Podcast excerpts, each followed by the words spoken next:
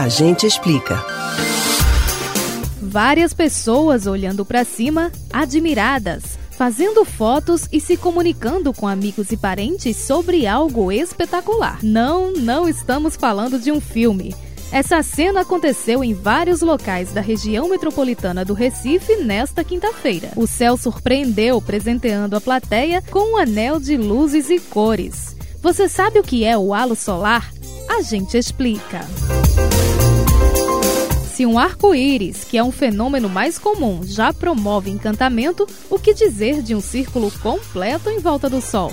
O evento natural, chamado de halo solar, visto aqui da Terra, se forma a cerca de 17 quilômetros de altitude na primeira camada da atmosfera.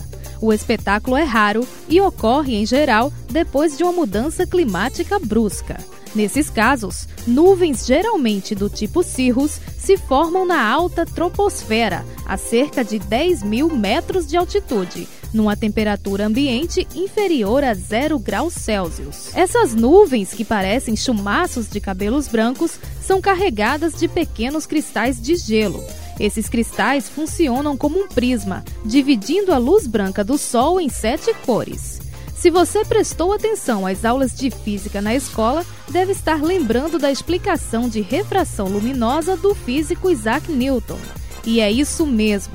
O efeito óptico é possível porque, quando passam pelo gelo, os raios solares mudam de direção e diminuem de velocidade, se separando em cores que vão do azul ao vermelho. É a mesma lógica do arco-íris, que em vez de gelo tem como prismas pequenas gotas de água que pairam na atmosfera depois que chove.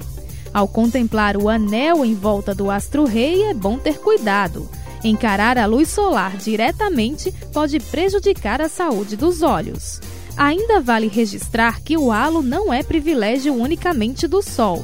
O fenômeno também pode ocorrer em torno da Lua, mas à noite chama menos atenção pelo baixo contraste de algumas cores com o céu escuro. Nesses casos, só conseguimos enxergar as faixas mais brilhantes. Você pode ouvir novamente o conteúdo desse ou outros A Gente Explica no site da Rádio Jornal ou nos principais aplicativos de podcast: Spotify, Deezer, Google e Apple Podcasts.